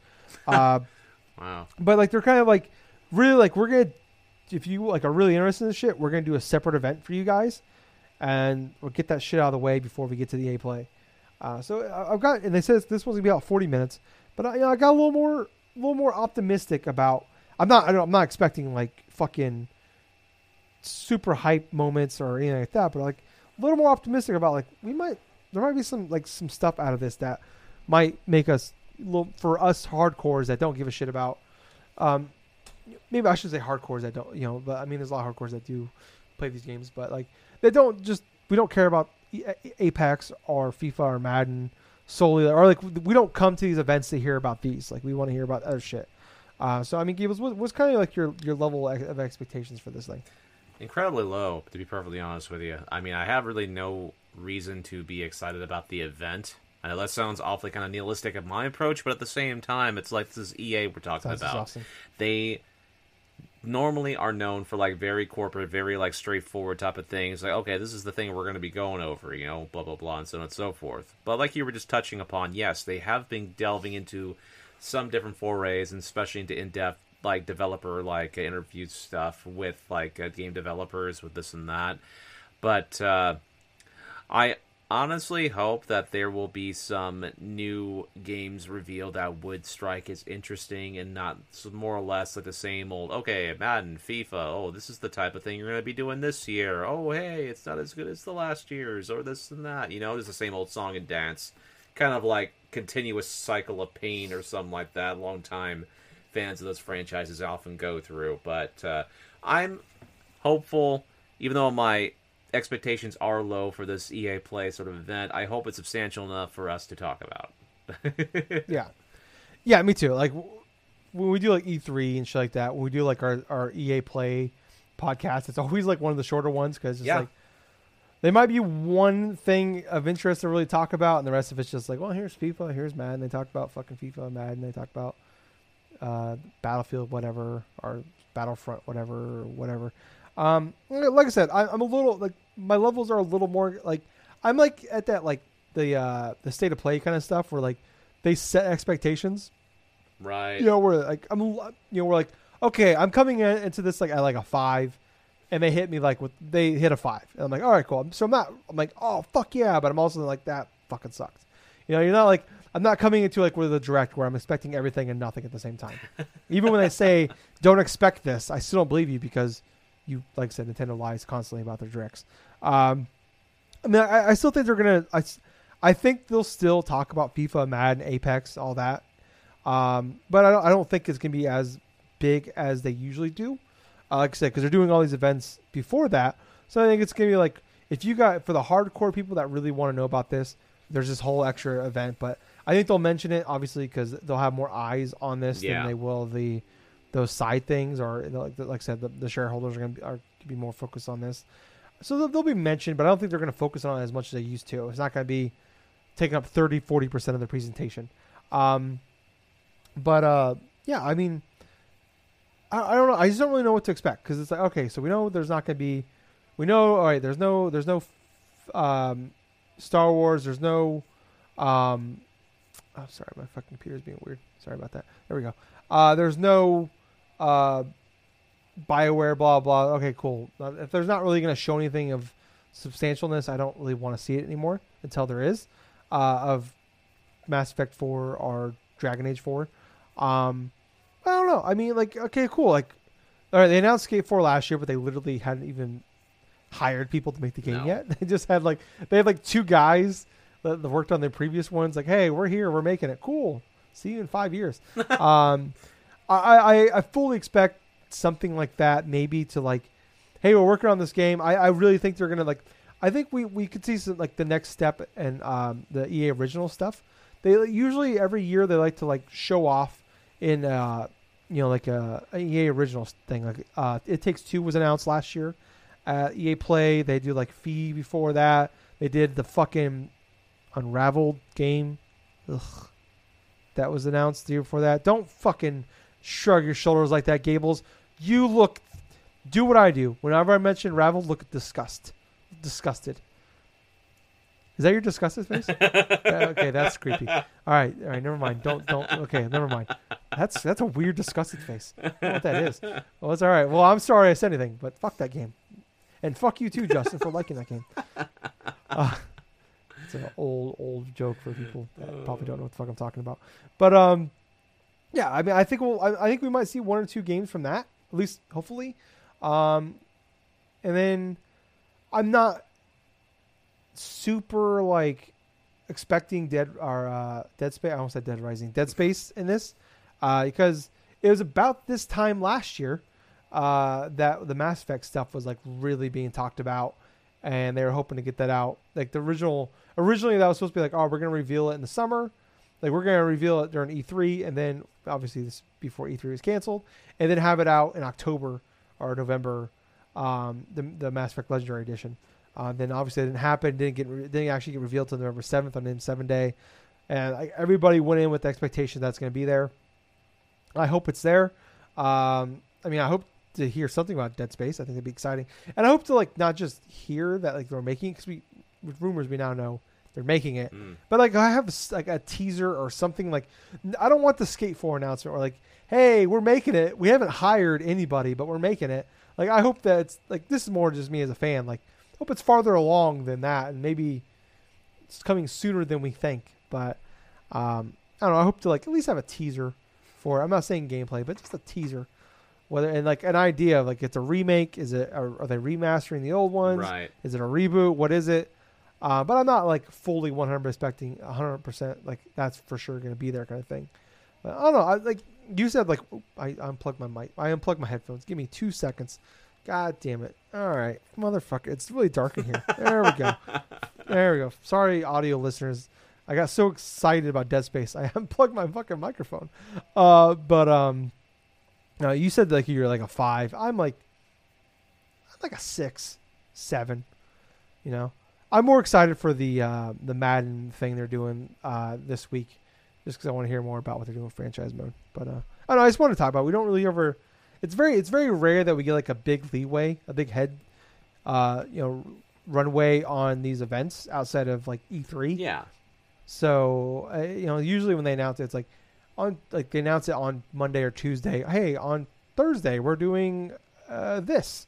All right, cool. So it's it's very rare that we have like they announced this thing like we knew EA Play was happening on July 22nd before we knew the dates of E3. Right. So like this has been out there for a while. This is, so yeah. Uh, but moving on, we got some quick hitter here here Gables I want to talk about. Um, it's kind of like a uh, a kind of a semi funny ironic thing here that so the, the Zelda amiibo that I, I showed you that I have and I bought three bought three of them uh, three of them um they so all three of the ones I I, I pre-ordered are coming Gables you get yours tomorrow Yeah. I got mine today and I got uh, Justin's here I give him tomorrow um but uh uh, they, they announced that a good chunk of them are being delayed a month. Um, so, which sucks. Not not just. I mean, it'd be one thing if it was just like as a collector thing. I gotta wait a month or so. They said August. I should say a month, but so at least minimum two weeks uh, for this thing before some people are getting their hands on it. Um, But also, what really sucks is they put a fucking major quality of life improvement to this game, as in fast tracking, or uh, not, or fast, not fast tracking, but uh, fast traveling, rather, uh, behind the the Skyloft or uh, Loftwing, whatever that piece of shit is called. Um, he's adorable. I shouldn't call him piece of shit. But um, anyways, yeah, they put it behind a paywall. I don't know. I just thought it was kind of ironic. It's like we, we all bitch about it, and then like, oh, okay, well that sucks. Well, well, fuck you. We can't we can't make you any anyways. It's already really hard to find, and then we can't actually make them after we already made them really hard to find. I don't know. I mean, uh, what, what was your thoughts when this news came? Oh, honestly, I thought it was kind of uh, thought it was kind of interesting. I mean, this is kind of one of the first that I've heard about in regards to uh, like the delays of these Loftwing amiibos. It's like, well, well, maybe I'm gonna have to maybe I have to wait a little bit longer until you chime in. It's like, well, no, actually, you can get you're gonna be getting yours on time. Like, okay. I mean, that sucks for late Yeah. late Well- adapters or something like that that uh, couldn't, you know, that uh, you know bought theirs a little bit later on. But at the same time, it's like I understand the sentiment where it's like it's not going to be there probably until August, like they were saying and stuff, and locking behind that feature in regards to fast traveling from Skyloft and stuff to wherever you are on the thing. Not just like with the bird statues, the loft wing kind of statues, but like just in general, you know. But uh, yeah, it sucks, pretty much. Yeah, yeah. Um, all right, moving on to our next here. Um, Pokemon Unite, that mobile game that no one wants. Uh, finally have a release date that is coming July 21st to Switch. It's coming to Switch first, and I think uh, it's coming to mobile next month. I Okay. say. Um, like I said, that's that Pokemon mobile game that we all like. They like did a whole separate Pokemon event Yep. afterwards. After they announced Pokemon Snap 2, they announced this whole separate event, and we got they announced this motherfucking thing. Um, it's free to play. Um, this is like the third or fourth free to play game I think they put on Switch, Yeah. and we've had more than that that are on on mobile. I mean, is there any interest level? You're the Pokemon guy. I've at least tried all the, the free to play Pokemon games they put out. I've tried most. Yeah, there was like I think this is the third third one I want to say that's on Switch. There was that weird like uh, top down one Oh, that came out last one. year or two years ago. I don't remember what it's called. Um, it was like free to play, and then they, they like Pokemon uh, Cafe? Oh no. No, there's Pokemon Cafe. That's one I forgot about that one. There was oh fuck, it's like top down. Um, but like they look like little Minecraft people. Um, oh god, Pokemon Park or something. Yeah, that one I think is what. Yeah, I think you're right. Uh, so they, they've had a few of these and like Pokemon Picross like that. So um, yeah, I, I was just kind of curious. You're the Pokemon guy. I want. I, I'll probably download it and check it out for. Ten, I've never played a MOBA before, uh, but I, I I got really into po- the Picross Pokemon Picross years back. But like that was like, You also got a little bit into worst- Pokemon Shuffle as well. oh man, don't talk about Shuffle. Fucking goddamn, I love those two games just because I love those games. Are like I buy the, they're like there's like six like there's a Picross games that come out every year for like ten bucks, um, on the Switch, and I buy them every year and I, I play them like constantly. Uh, Not constantly. I but I get like five six hours I put into them. And I I pretty much get close to 100 percenting them every fucking year. I love Picross. uh, I love the shuffle games. Uh, I enjoy the shuffle games quite a bit, and those games were like the worst case scenario of like fucking free to play bullshit. Yep. Uh, but I, and I put money into those fucking things. I'm not gonna lie. Uh, I'm not proud of it, but I did it. Um, I'm I didn't put like I'm not a whale when I'm putting 20 grand a day, but like probably 20 dollars over the course of lifetime. But I said I said it back then. I'm like, if you would have put this game out for 20 bucks, just let me buy the fucking thing and just be a normal ass yeah, game. really. What what what the fuck do you want, Louis? Staring at me. I don't know why. Probably has to go poop. Um, sorry, I don't normally talk to him like that. Uh, I'm actually he he usually bosses me around. Um, but um, yeah, like I said, like back then, like if I could just put twenty bucks and have a normal ass game, I would fucking that'd be like a game of the year contender for me. Uh, but yeah, I'm, I I, I want to try it out because I've never played a MOBA before, but and it's also it's Pokemon. But I I I I, I imagine the uh, fucking free to play bullshit is supposed to like turn me off immediately. Um, and then Gables, Hmm. Persona Seven. There are uh, Persona is announced, even though we're just skipping six. We're going to Persona Seven. I'm kidding. So for the 25th anniversary of Persona, they have they're teasing seven different announcements. Um, it's going to be taking place. They're going to be doing seven different teasers for. Um, oh, I'm sorry. So let me kind of just. Um, this is an article from IGN here. I want to just kind of make sure. So um, this is yeah from IGN. Uh, 2021 marks the 25th anniversary of Persona franchise and a milestone for one of the most beloved JRPG franchises around it. Um, it seems like uh, series developer Atlus is teasing some big news to mark the occasion, with seven announcements teased for the series. Damn. Uh, series developer Atlus via Twitter that is preparing reveals to coincide with the anniversary and the 25th anniversary site includes mention of seven announcements to be made over the course of the next year, with the first happening sometime in September. Um, so yeah, so it said uh, on Twitter they said celebrate 25th, the 25th anniversary this September. Stay tuned for a year of Persona news events and more. Um, that was from the Atlus uh, uh, Twitter account. Hmm. Uh, several more announcements will, will follow over the next year, with the final one scheduled in autumn 2022. Given the, that the tweet came from both Atlus and Atlus West, uh, whatever gets uh, announced feels likely to find its way over here. Uh, hopefully, that will be without a year long wait uh, we've had for some titles like Persona 5. And that's something they did announce. They did kind of mention that, not in this, but then I shouldn't say announce, but they talked about where they want to make it better where like um, like Persona 5 uh, um, in Persona 5 Strikers, uh, even like um, um, what's the Persona Royal. Yep. Um, those games came out a year after they came out in Japan. So they're trying to make it so those games they're trying to make it so those maybe not be day and date as Japan, but be closer together than a year wait. Um, so that's something like I said they were they were trying to get better about because obviously I, I mean it, Persona 4 Golden kind of uh, I think that series really blew up more mainstream. I shouldn't say mainstream, but more in the hardcore like hardcore gamers finally started recognizing uh, Persona, and I think Persona Persona Persona Five uh, really blew up um, over here more than we ever thought. Um, so there's, uh, like I said, there, there's gonna be seven different announcements they plan on doing over the course of the next uh, between basically September and between this September and autumn of next year. Uh, sounds like some of it don't expect like a lot of game announcements, but uh, there's like the rumored um, uh, there's like a Persona uh, mobile game that's like in the works. Uh, possibly more like Persona 4 Golden was uh, finally put on Steam uh, last year, and actually uh, Persona 4 Golden sold more copies on Steam, which is uh, a I think like a 2014 game. Sold more copies on Steam than it did on, on Vita. That's not surprising. Slice them. Yeah. So um, and there's been obviously some people talking about like Persona 5 Royal coming to Game Pass or coming to Switch. People pushing for that flavor. So possibly like, is this gonna like uh, this is not gonna be all game spin-offs or gaming news? Right, Might be like ports or might be the mobile game. It might uh, sounds like a decent amount of it might be um, like merchandise or like you know buying like you know like the, when Pokemon does like their Pokemon events, they announce Pokemon shirts or Pokemon plus plus plus Right, plus right, plus plus right. plus plus plus uh, shit like that. So maybe expect stuff like that.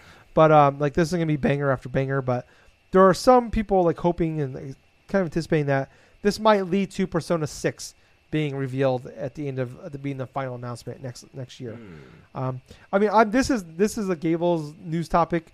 I mean, what kind of what what are what's like your hopes and dreams coming out of this whole thing? Honestly, my hopes is that this leads up to the revealing of Persona 6, to be perfectly honest with you. I mean, that makes it a no brainer, in my honest opinion. Yes, Persona 5 Royal released last year. That was pretty much the best of in regards to a lot of the various improvements and stuff over the, original release in 2017. Definitely a fantastic experience in that regards. Even when Persona 5 came out, that was a big hit because that was being like raved as one of the best JRPGs of that generation, which in my honest opinion, yes. Yes, that game definitely was in that regards, the JRPG wise the best JRPG of uh, the that generation. As regard to like uh my thoughts and hopes in that regards. I mean, sure, there's not going to be like just squarely game announcements in that regards, but what I'm hoping of is the first thing that gets like unveiled and stuff is going to be in regards to ports. And more or less I'm thinking of ports to Steam because if say a Persona 3 were to drop onto Steam or Persona 5 Royal dropping on the Steam, that's going to be a huge boost obviously to that game's not only its popularity and stuff, but it makes the most sense. You see how Persona 4 Golden, a squarely Vita only title, mind you, perform not only exceed expectations, but uh, granted it sold like over a million in that regards. And uh, yeah, it didn't honestly it didn't surprise me too much. It's because there's a lot more users on there's a lot more user base on PC than there was on PlayStation Vita. I mean, that's a square off fact in that regards. But Yeah. what I'm hoping to see is we're going to be seeing ports not only to Steam but potentially onto Switch. Like hell, Persona 5 Scramble is on the Switch, but it does not have a mainline Persona game on Switch. I mean, you Jokers and Smash. Jokers and Smash. You have Persona 5 Scramble, but you do not have a single Persona game in that series on the Switch. I feel like the one of the announcements is going to tie into that. And so I feel like for yeah, the first major announcement is going to be a port, and if I had to choose between the two and stuff like that, we're probably going to get like a either a port on Steam, which I would think would be Persona Five Royal, or or it could be porting of the older Persona games onto Switch. Like for example, I want to say like Persona the original one. I'm thinking perhaps I know the popular one's Persona 5 Royal, and many Switch players have been wanting to play that game on the go on Switch. But I feel like that if they're going to be making like a big splash in that regards and stuff, it's either going to be a port on Steam, which most likely will be Persona 5 Royal, or it could be something on Switch. In that regards, I could see potentially having like the first few Persona games released on Switch which yeah that would be a major like boost in that regards. But uh, my overall feelings in general for all these announcements i mean yeah there's going to be a few that are going to be like say special clothing lines or something like that or specific like merchandise like statuettes or you know Atlus does their limited run type of things on their announcements. I mean that's pretty much what they do especially with like say the games in the series as a whole but I feel like it's going to lead up to Persona 6. That's going to be their last announcement. Their first announcement is going to be some form of a port. But all the other types of announcements throughout the year is going to be like special type of things. I say special, maybe like special costumes inside of like a specific game or something like that. Or maybe it's like going to be like this, like like I was just saying before, like specific clothing, specific this or that and stuff. But the concrete thing that I'm thinking, there's going to be a game announcement for the very first one in September. There's going to be a, and it's going to lead all the way tying into Persona 6 as the last announcement, which I kind of feel is either going to be, and this is going to be something I'm going to be like thinking off the top of my head. I feel like Persona 6 is going to be a sequel to a previous Persona game. Because here's the thing the beginning when Persona was a spin-off and stuff of Shin Megami Tensei, I mean, that was its own individual thing. But there's actually been sequel games to the Persona series before. Persona 2 Innocent Sin was pretty much like a carryover and stuff, like almost like yeah, like a sequel to the original Persona. And then Persona 2 in that regards, you had two parts to it. You had you had Innocent Sin and then you had Eternal Punishment. Like Innocent Sin we didn't get in the states until the PSP like Eternal Punishment, we got on the PS1 in that regards. And those two games tie together well in regards to two characters, like two main characters in between both of those games. So I feel like Persona 6, when that eventually does, that eventually, if it's revealed at the end of this whole like thing, is going to be like possibly a sequel game in the main line type of like, not inside the Persona series, sort of say. So that's pretty much my thoughts around it. Cool.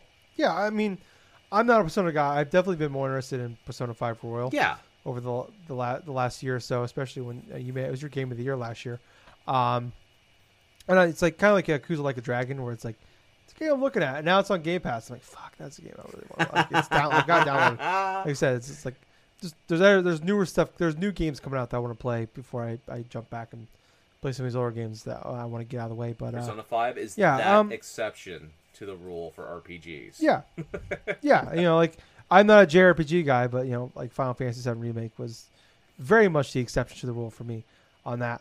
Uh, I, you know, like I, you know, we talked about before Gables. When I was a kid, and like a teenager, and shit, like those were my games. Yeah, uh, that's all I played was JRPGs. It was it was it was football games. Yep. And JRPGs. That was all I played. um, and and Wind Waker. Uh, so yeah, I mean, I think this is kind of cool. I, I love the fact they're kind of setting this up. Uh, the thing, I think it's like, yeah, I, I definitely think they want to make something. I think the first announcement, it doesn't have to be like Persona Six level. I think I think it would make sense to make that Persona Six being a fall like 2022. And something I was kind of like this somehow it's kind of. I mean, I'm not interested in the Persona series whatsoever. I don't see myself. Oh, excuse me, very burpy here. That fucking goddamn uh, Kugel. Um, but I don't see myself like jumping in and becoming a fan of Right. Persona games really whatsoever. But I was kind of interested in like what's going on with this and like wh- what does this mean for people? Kind of like we had the Platinum Four shit last year. Uh, that kind of led to an April Fool's joke, um, and not Bayonetta three whatsoever.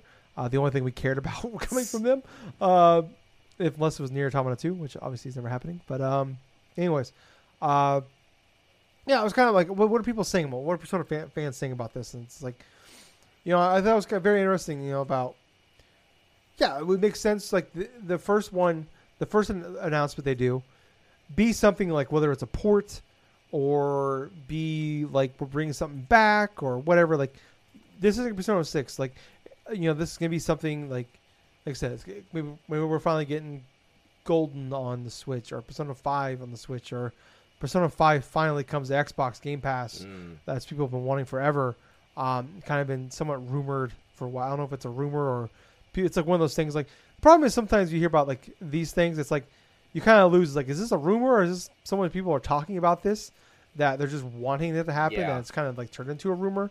Like you kind of lose that some some of these these things. But um, I think I think it'd be awesome. It'd be kind of weird to see like for some reason Atlus has this weird love affair with PlayStation where they only put mainline games on PlayStation Yes, consoles, do. which doesn't really make sense to me.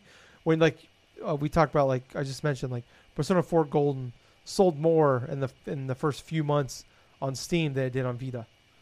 Um, and now we have the fucking Steam Deck, or people that uh, you know people could finally play Persona 4. You know they could play it on another handheld that more people will probably own in the next couple of years, and a lot of people probably more people own Persona 4 on a Steam than they do on a Vita. Yeah, do. So boom, here we go, and it's way fucking cheaper to buy Persona 4 Golden on Steam than it is to buy a fucking brick and mortar copy of Persona 4 Golden. That's very true Um, too. yeah, I, I- and like some people were mentioning, like I, I think Persona Five was like when it was revealed, like what they do, like they love to do was like they do a tease, and they, they show you the color of the game. Yeah.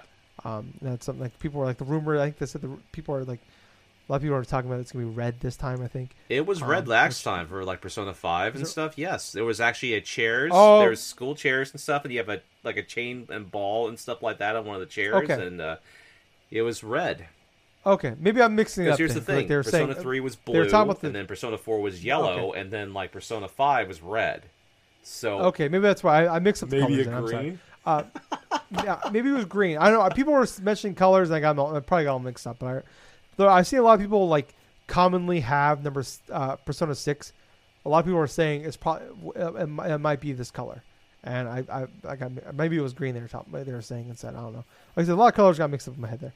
Um, I don't know. I think it's just kind of a cool, exciting thing where like I love, like you know, like I said, Persona is not my my I'm not a ba- like in my wheelhouse, but I just love it when they do cool shit when when publishers do cool shit like this. And I just hope it like it's just like one of those things where you scratch your head where it's like it's that weird Nintendo decision kind of thing where it's like, why what the fuck are you doing? Why are you doing this? Why are you doing it this way? And it's like fucking just put the goddamn thing out on other consoles. And I I, that's all I want to see. I just want to see people. I want to see Persona fans happy, and I want to see people like you know because they just want more people to play their fucking no shit shit. and not to be on a PlayStation console. And obviously, I think if this thing came to Game Pass, that thing will fucking blow up Yep. on Game Pass. I think it'd be bigger.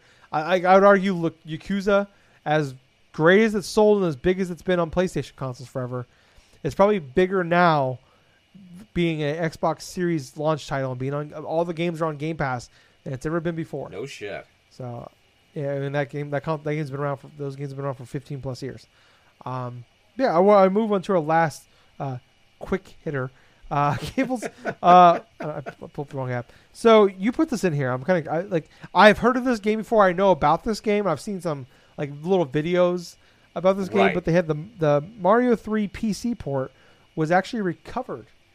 Um, so I- Yes, I, want yes. you to tell me more about So this. this comes by way of an article that I was reading like throughout the week called The Gamer, right? And so basically, to give people a little bit of the backstory, id Software, they're known for Wolfenstein, known for Doom and stuff.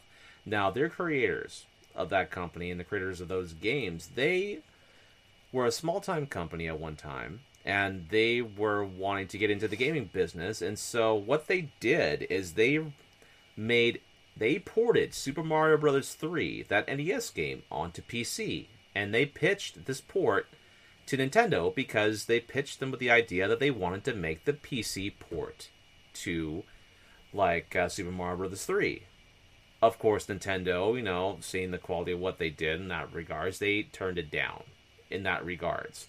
But in that retrospect, it led them to create games of their own and their own original concepts. And so that's how they came up with creating games like Wolfenstein 3D and Doom that revolutionized first person shooters in that regards. But I thought that was a little bit of a fun backstory. So what goes into mm. this is something that happened this past week and stuff where like you know with uh, this PC port of Super Mario Bros. 3 that John Carmack like helped like co-developed and stuff like that. It's basically what it basically was and stuff. This museum of play and stuff, digital games correlated like Andrew Borman said. It's like we, when looking at PC games of the era, there really weren't titles with the smooth scrolling seen in like Nintendo like hits and stuff like say Mario 3. But yes, they managed to go through and recover the work of like say John Carmack and stuff like that for this Mario 3 PC port, and now it's pretty much now like recorded through history inside a museum of hey, this is this is the game that the precursor that led to the creation of Wolfenstein 3D and like Doom in that regards. It's that this thing with like John Romero and like and with Carmack and stuff like that. So I'm just going through and reading a little bits of this thing. I'm reading the article right now too. Yeah, and it's. I think it was like kind of an interesting start off yeah. there was like they talk about like and this is something like that's been talked about before. I think there was like um, Noclip on YouTube. It's Danny Dwyer, who was formerly of GameSpot. Uh, he works with Giant Bomb now, of course, but I've done some really great documentaries on video games. Like he did like a big deep dive on like Rocket League and uh, Bethesda and especially like the Doom series even. But he this is like and he even did like a whole interview with John Romero. But like I mean I, I believe came from his interview. He talked about like this is where I first heard about it was like that that Mario the Mario uh, three uh, port, but like they ended up turning it into uh, Commander Keen. Yeah, which is like their first big game. In right, it. but go on. Right, and what what's interesting is how this museum like actually acquired it is an individual donated this game, and it was a game developer of that. Yeah, it was a game developer that donated this game. And honestly, what's kind of interesting, it's it obviously wasn't like uh, something they expected, you know, the Museum of Play, but yet all they all we've had for like the past like uh, five or six years in that regards was what John Romero showed to us from like 2015 in that regards. Yeah, which is a basic thing, and now it's like for the world to see. You know, now this Museum of Play has this entire like PC port that these guys did way back when and stuff in the early 90s that uh, you know helped structuralize not only them making their own games like Commander Keen, Wolfenstein, like Doom in that regards, but just seeing how these kind of visionaries at their time were able to take you know, basically this game that uh, you know to try to make it for the the PC, the personal computer and stuff, how that swiftly evolved into creating something entirely new and different that has influenced the gaming industry now for the past like 30 years, essentially. and uh, yeah, I thought that was a little bit of a fun blurb and stuff because it's like a lot of you guys that are either watching us on Twitch or like just listening to us, it's like yes, gaming back inside the late 80s, early 90s and stuff, yeah, that was a totally different time than it is right now in 2021 and stuff to where a lot of these things, a lot of these genres, a lot of these classic like franchises, they weren't even established yet. We coming off the crux of like uh, the NES era and stuff like that onto like the Super Nintendo and this and that. PC gaming was entirely different back then too. And the thing was it wasn't as like ease of use and stuff and a lot of these precursors to what games we would be playing now, let's say like a Call of Duty or a Fortnite or whatsoever, they all started from most of those game genres started because of the experimentation of like Carmack and Romero and stuff with those previous games and stuff that they mm-hmm. created and stuff. And what's kind of hilarious, it's another point in history that Nintendo did not like you know turn down something that eventually actually led to like another spark of creativity and stuff because one of the more Yeah. it, just to give a just a little blurb that's an example of uh Nintendo turning down like uh, Sony to go with Philips CDI and stuff for their add-on for the Super Nintendo.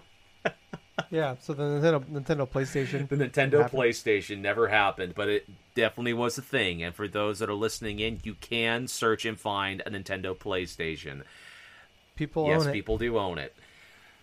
Yeah. And that's what I pretty much wanted to touch upon. Yeah, it's, it's just funny to think like the alternate reality where like Nintendo games are on play on like the only the, the only way to play uh, the best place to play Nintendo games is on is legally is on a Steam Deck now because Nintendo games have always been on PC. Yep. You know when they they said yes, it's like Nintendo games just came to PC and then like, but also Doom and Wolfenstein were never created. It's like what a what a world that could have been Oh yeah. uh, where like it its software is like it's still around, but it's just a port porting house rather than you know making two of the biggest. Not only like making the first first person shooter ever, but also creating two of the bigger biggest franchises in gaming right now. Well, especially in Doom's case. Uh, Yes. Even Wolf- you know, Wolfenstein is uh, being revitalized by MachineGames.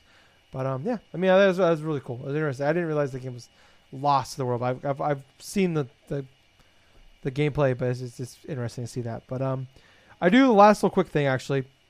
Gables, a lot of delays happened this yes, week. Yes, they did. Uh, a lot. Of, um, so um, for anybody that gives a shit, which is like three people, uh, Resident Evil Re:Verse was delayed to 2022. It was supposed to come out day and date on Resident Evil 8. It's that multiplayer Wow, I game didn't know that. that was supposed to be on Resident Evil 8. Uh, it's supposed to come out the day one, so May 7th, my birthday. Not that um, not that that day is important, whatever, it's over. But um, yeah, so it, was, it initially got delayed to July, and then they announced that it's actually delayed to 2022. So if that game already didn't, if that game was already gonna fucking die on May 8th, um, this game this game is definitely not gonna fucking matter when this thing comes out. Uh, or I should say that game, but that mode. No one's gonna give a shit. No one gave a shit about Resident Evil 3's multiplayer mode when No, it came out, really. day and date. No one's gonna give a shit about this game when it comes out next year. Um, besides three people, that game's gonna launch, and there's not gonna be enough people to make a fucking No. game. That fucking thing. That's what's gonna happen. Uh, Tokyo Ghostwire uh, officially got delayed. It's one of those. It's kind of like the God of War Ragnarok delay that happened that was announced a couple months ago. It's like we knew this game was getting delayed to 2022 when you announced the game was coming in 2021. No one believed you, um, and we especially didn't believe that Ghostwire Tokyo was gonna be, was coming out this year after um, uh, Death Deathloop got delayed from a launch game for PS5 to May to September. Yep. So it's like we already knew this this game wasn't gonna it's supposed to be originally October, but now it's 2022. Uh, Rainbow Six Extraction, which should have a release date, I think it was September 16th. Um, they just gave a release date a They month ago did. E3. Um, kind of like that Last of Us two part two thing, where they gave a date and then the very next week they delayed it like three months. Oh, Uh, kind of the same thing here, but where they delayed it to 2022. Uh, that was supposed to be a 2020 game. Obviously, this was that was pre-COVID. Uh, it was also supposed to be called quarant- supposed to be called quarantine, but honestly, I think that's a good thing considering that the footage they did show at their Ubisoft Forward and stuff, it it did not look like it was finished at all. It looked like it was kind of generic in that regards. yeah. But I mean, Rainbow Six Siege came out dead, and that game's still fucking going. that's So true. I mean, that's that's the one best thing you can say about Ubisoft is they don't they don't give up on their games um, very quickly. Um, yeah, more time whatsoever. That's fine. Uh, and also because we were talking about with the Ubisoft shit, they have a lot of games coming out this fall, and like they're like we literally have like a three weeks or a five week stretch where there like there was uh, three big games coming from them. Far Cry Six being the one in early October, and then it was two weeks before so on September second, two weeks before Extraction. Yeah. We were supposed to get Riders Republic. That now is being delayed to October 28th. So, um, so what, like six, what, six, seven weeks? So No, they it's don't want to about- sort of two cannibalize all their games. Yeah, I think it's also. I mean, well, I mean, it's it's only three weeks. I think two, three weeks after um, uh, Far Cry Six. But I mean, th- they're totally different games. So it's not. We're not talking about two shooters and shit coming out at the same same time frame.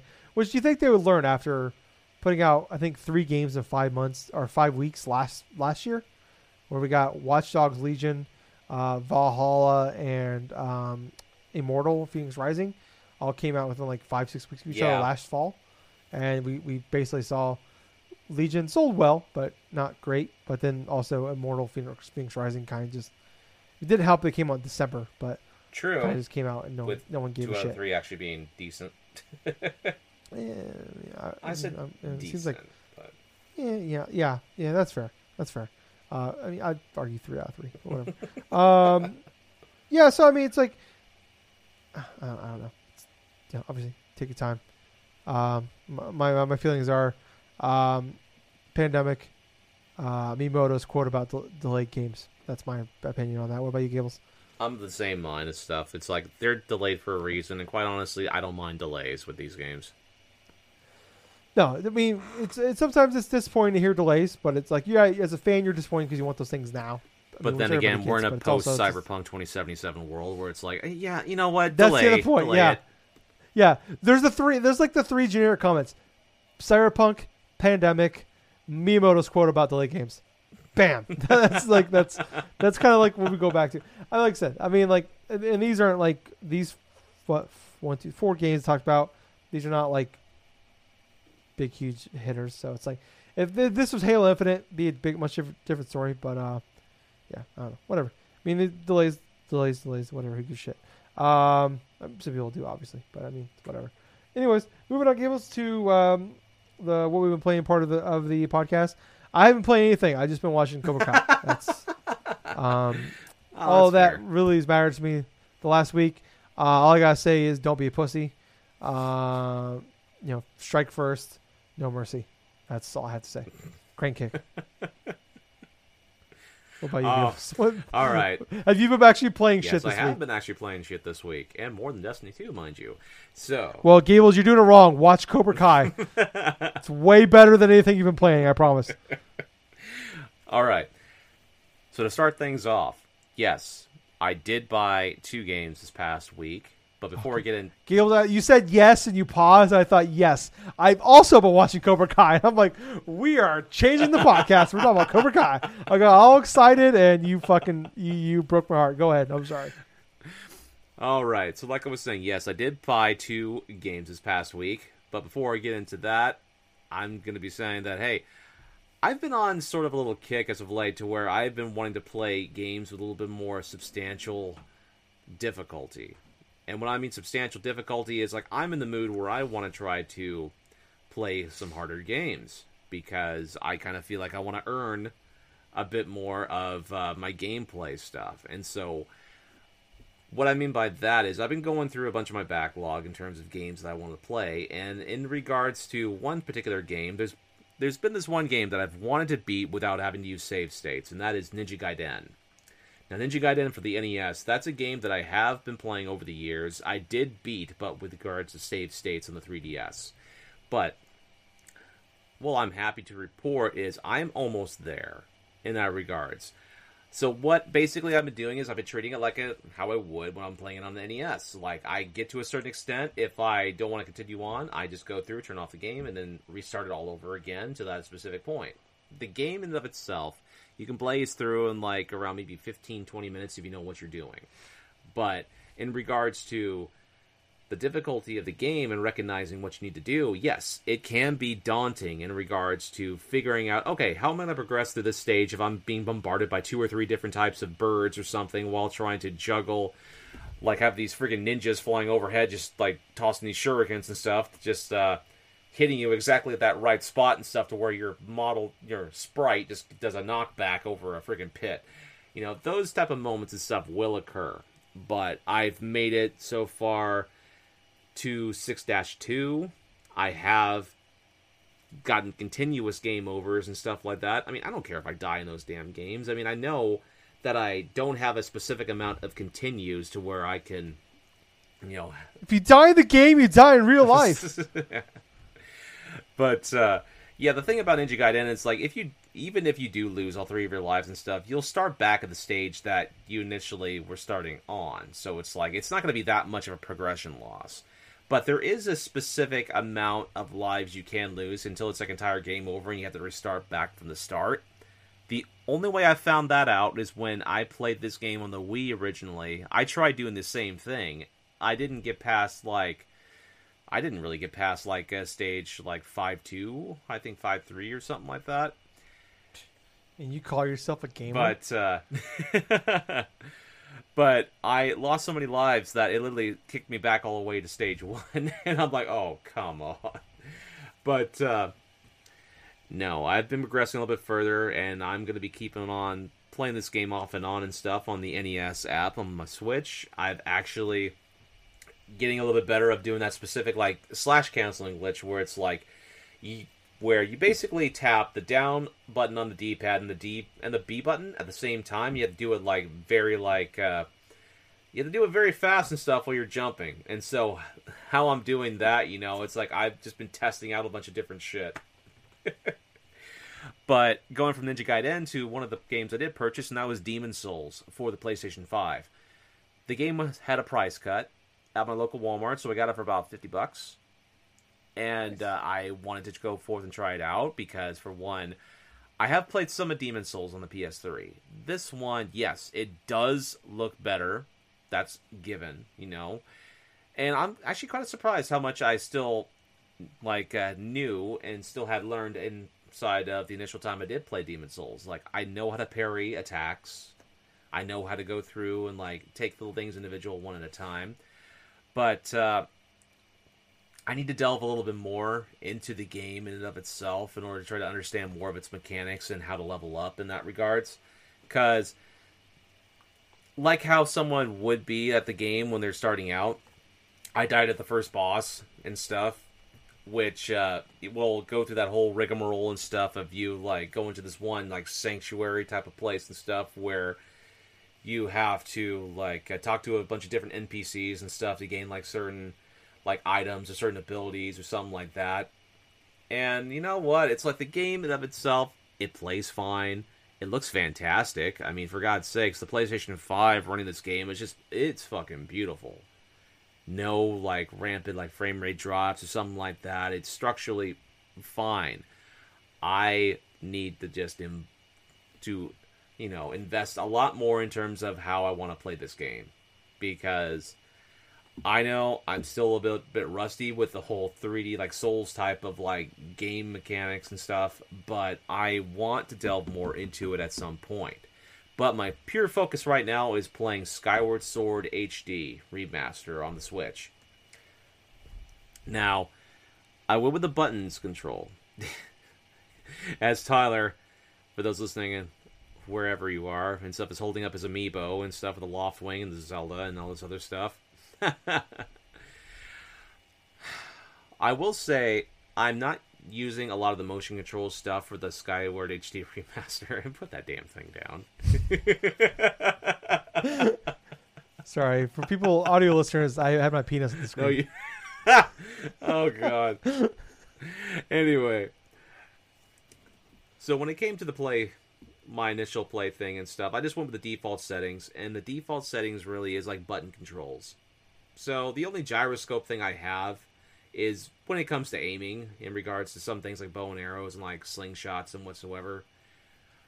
I may turn it off if I feel like it, but how it is going through with this gameplay so far, it's like I'm actually getting rather invested, not just like inside the story, inside the beginning parts of the story again and stuff, but also in terms of how how much in, more easier it is for me to con like go through with the control and the gameplay like the our the right analog stick has to do with certain like uh, slashes and stuff. It's sort of like a Metal Gear Rising Revengeance sort of thing, where it's like the different slashes are, are, like the different types of like directions on the right stick and this and that.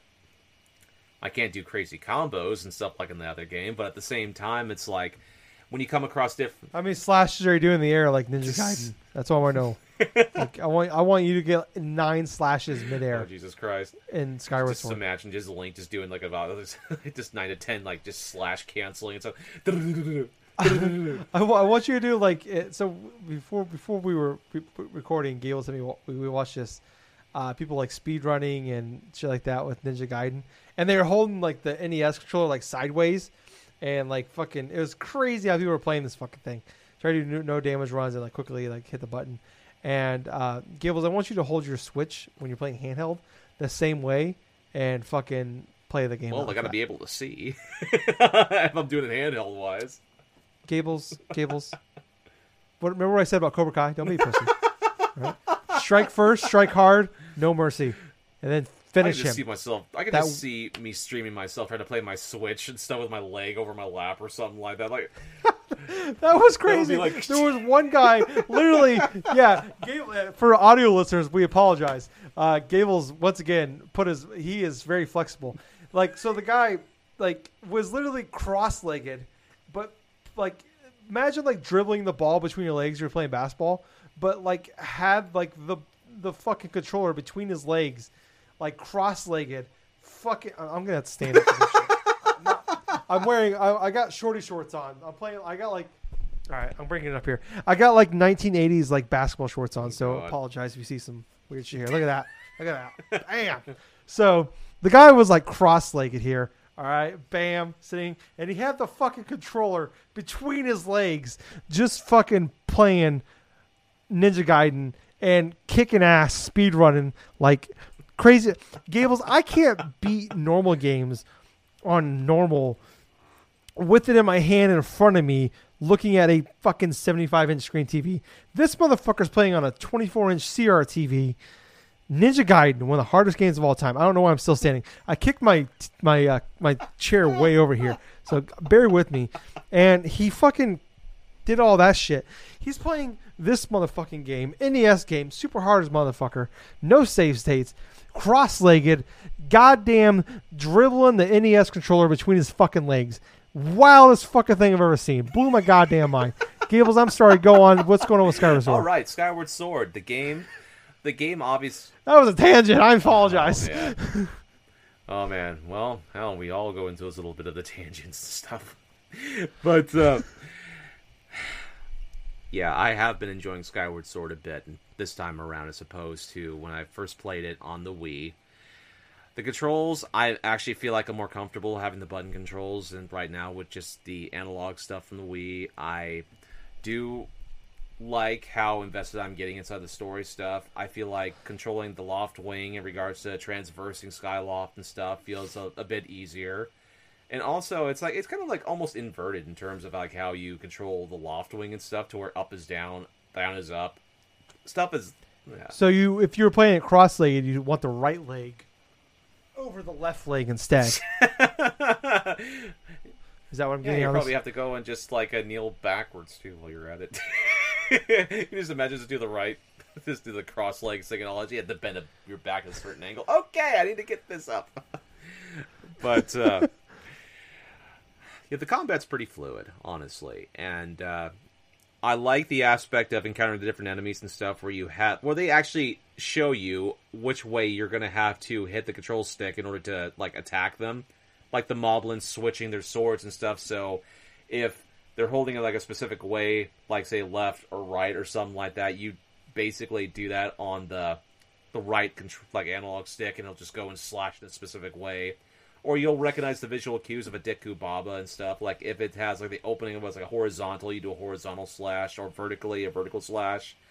But then you get confused when you have like one Deku Baba that just can do both in that regards, and it just opens like say vertically at first, and then just stops, and then just horizontally at the next. It's like what the fuck. But uh, I'm nearing the first temple of the game. I I'm glad I'm nearing the first temple of the game and stuff. So you're 19 hours in. Got it. No, I'm actually about three hours in. Uh, I'm about three hours in. It takes a little bit to get introduced into this game. Let's just say that it's it's like a standard kind of like okay, hero coming of tale story, you know, and it's obviously that because it's the Legend of Zelda. I mean, hell, but uh, yeah, the cinematics were fine. Everything else was good. I mean, the game, yeah, it's an it's an HD remaster and stuff. Of course, it's going to be looking sort of dated in some retrospects, you know, but uh, at the same time, you know, it's it's still pretty fun to play. I mean, it definitely feels more fun to play now than it was back then. I mean, I only spent like maybe an hour and a half or two hours playing the Wii one initially, so I'm already spent more time playing this game than I did on the Wii. There you go. But uh, I haven't tried any of the uh, motion controls yet. I may do that just to see how they actually react. But I've heard mixed things about it too, in regards to like the whole motion control stuff with this version as opposed to the Wii one. But at the same time, I'm more or less focused upon I wanted to enjoy this game for what it is. One of the caveats of me getting burnt out of the Wii during that generation and stuff is not finishing Skyward Sword. And I want to finish Skyward Sword because I want to see how the game lasts in terms of not only the improvements that it had over the original game, but whether or not I will enjoy this game in general. Yeah, So that's it. I'm excited Yeah, for you. thank you. I'm excited for you, Gables. Yeah, uh, yeah, uh, yeah. Uh, yeah, it's a game like I've always wanted to jump into, uh, but I, I don't think I would probably enjoy based on everything I'm I'm hearing from people talking about it. But um, it's it's that the blank spot for me in, in the Zelda world. Um, but I hope you I hope you enjoy it. I hope you love it. Make you, make you be happy. Um, but Gables, I think that's gonna do it for this, this week. Thank you so much for listening. Uh, if you're watching us live, twitch.tv slash Drunk Nerds Podcast, please uh, like, not like, but follow us. Uh, click the bell. That way you know when we go live. We usually record Saturday nights around 8 uh, p.m. Pacific time, uh, West Coast time. Um, but i other than that, if you can't watch us live, the YouTube, uh, will I'll put the VOD immediately over on our YouTube channel, Drunk Nerds. So look for us on there. Uh, like, follow, subscribe, click the bell once again. Uh, if you are an audio listener, thank you guys so much for listening. Uh, but also like, follow, subscribe, five stars, review, comment, share with your friends. Basically, anywhere if, if a pod is cast there, uh, I probably got a step to be on there. Um, and if we're missing something, let us know, and I'll, I'll do. I'll see what I can do about getting us on those places. But uh, yeah, thank you guys so much for listening. I was host. And I have been Colonel Gables. Until next time, everyone, have yourself a fun time, play some fun games. But most importantly of all that, thank you for listening to another fun-filled episode of the Drunk Dash Nerds podcast. Yeah, Gables. too sweet, man. Bye, guys. See ya.